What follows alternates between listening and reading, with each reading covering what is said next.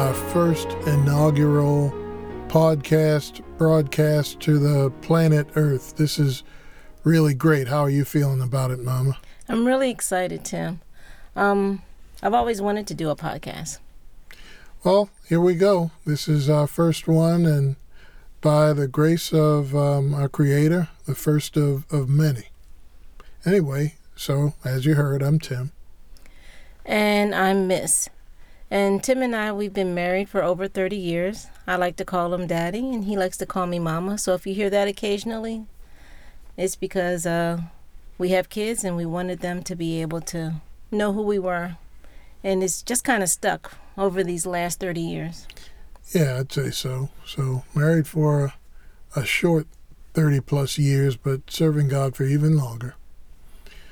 I'd say we've had the blessing of really great pastors over the years. They've been men of integrity and sincerity with God's heart. Mm-hmm. And we've been, I would say, workers and leaders in our churches, not just people who come and go and don't accept any responsibility, don't get to know anyone. I'd say we've been uh, fully invested in our churches over over the years. Would you say, Mom? I'd agree. Some years ago, we had what I would call a red pill moment in our walk with the Lord God. Miss, I think we found a really nice definition of red pill on the internet, didn't we? Um, do you have that? I have it right here. Red pill is used to refer to a process by which a person's perspective is dramatically transformed, introducing them to a new and typically disturbing understanding of the true nature of their situation. Wow, that's a deep definition. Really deep. So, um, we are going to share our red pill moment with you. We're basically private people. I'd agree. But here we're going to open up just a little bit I guess. A few months ago, my father died, and we miss him every day. He walked with God, serving as a really awesome husband to my mother, as an awesome father, an example to me and my siblings. He became a deacon in the Lord's church and later became an elder, and then a pastor of two churches, and then a bishop uh, a pastor of pastors, if you will. At his memorial service, I had the privilege of uh, saying a few words to the 500 or so people who were there to encourage us and pay their respects to my great father. Unbeknownst to me, my sweet here recorded what I said. I think what I said explains what we hope to accomplish through Red Pill Torah, so we'd like to play that excerpt for you. So here we go. Let's roll tape. I remember the conversation that I had with my father some time ago. I was having a crisis of faith. Has anybody ever seen the Matrix movie? The Matrix? So the way the Matrix works in that science fiction movie, um, everybody is alive, but they're actually living in a dream world. Um, and uh, they're all given the option, or many of them are given the option of finding out what the real world is. And uh, but the problem is, if you find out what the real world is, you can't go back. You can't unknow what you what you know. Well, that that happened to me.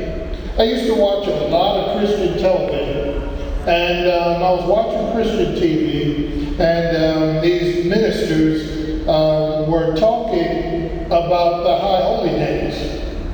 You know, uh, the, the days that we would get angry at the Jewish kids for getting off from school all that time. Well, he was teaching about the high holy days, uh, but um, scratched the surface, and midway through, then came the ask. You know, if you just send me um, 50 bucks for a bottle of holy water from a sink in Israel, then, you know, I'll send you a blessing.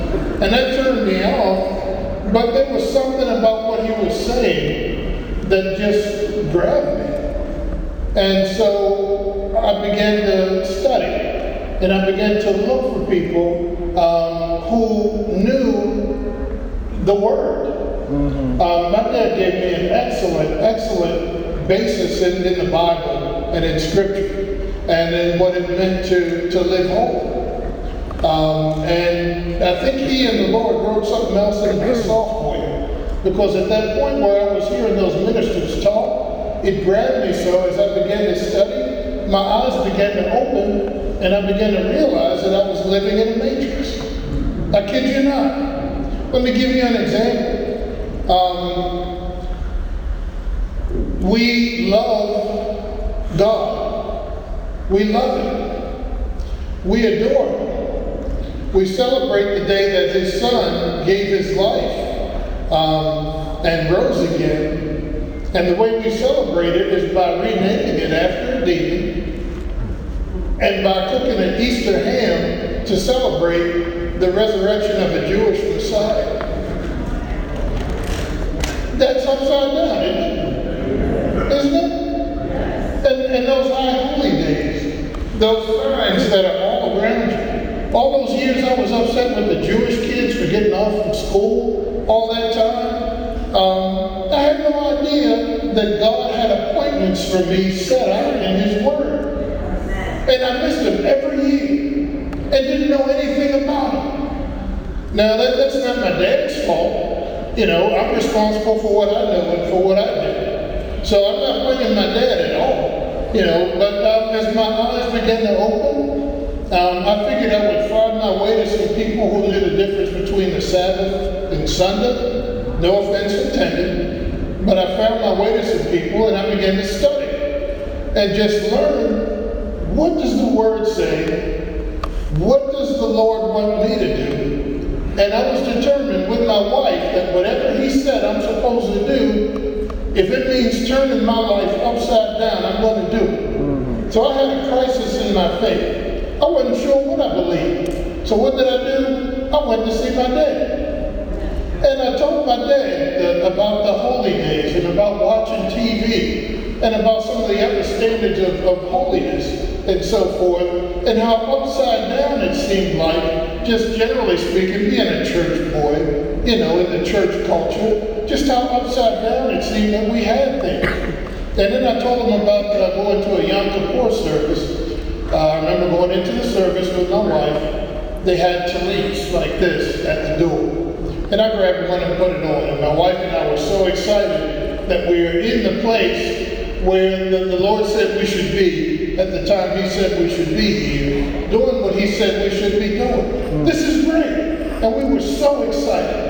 So we came out. She wanted to take my picture and everything in the Talit. I'm like, please, okay, so let me wrap this up. Anyway, uh, one of the rabbis that, with whom I study, and I, I see you here, Rabbi, it's really good to see you. Um, he came up to me a little while later and said, hey, by the way, Tim, I didn't want to embarrass you, but I saw you at the Yom Kippur service, and I just wanted you to know you had your Talit and upside down. The part with the uh, scripture on it goes around your neck.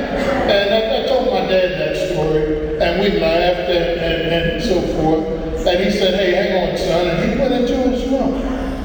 And he came out with a, a, a bag with this cloth, made of this, this colored cloth. And he gave it to me. And he said, son, stay the course.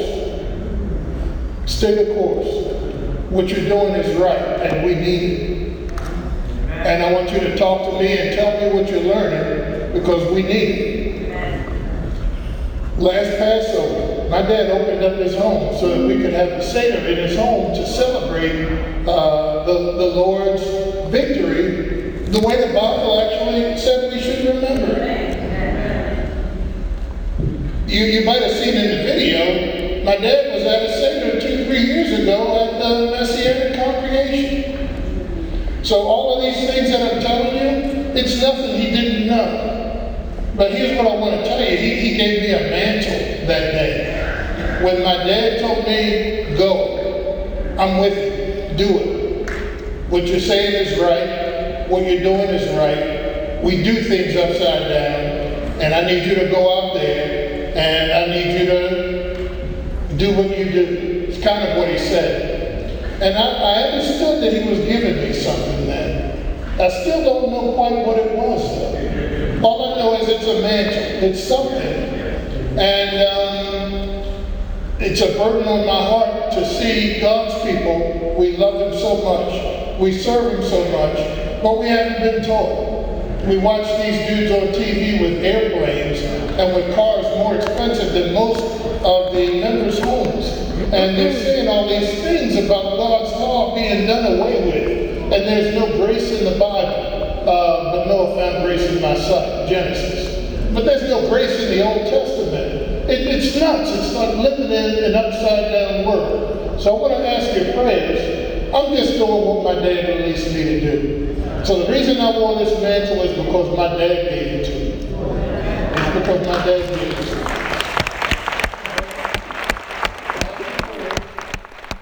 So we celebrated my father's life in a large Reformed Jewish temple. One of the rabbis stopped by and was surprised that such a sad occasion could be so joyful. 1 Thessalonians 4 and 13 reads, but I would not have you to be ignorant, brethren, concerning them which are asleep, that ye sorrow not, even as others which have no hope. For if we believe that Jesus died and rose again, even so them also which sleep in Jesus will God bring with him. We are so grateful for that blessed hope. Amen, Mama. Amen. The service was a really emotional time for all of us regarding what I said about TV ministers with airplanes and expensive cars, I'd kind of like to clarify that. I don't think that having planes and nice cars are a problem per se. Rather, I wanted to expose the credibility that we assign to the people who have those things. A mega church, a mega budget, big TV ministry, those things don't necessarily mean that the minister is or is not accurate in their message. We say there's safety in numbers, but the way is narrow and straight and not heavily traveled. Now that's Bible. We should all be more like the Bereans in the book of Acts, chapter 17. This is the way the Bible describes them.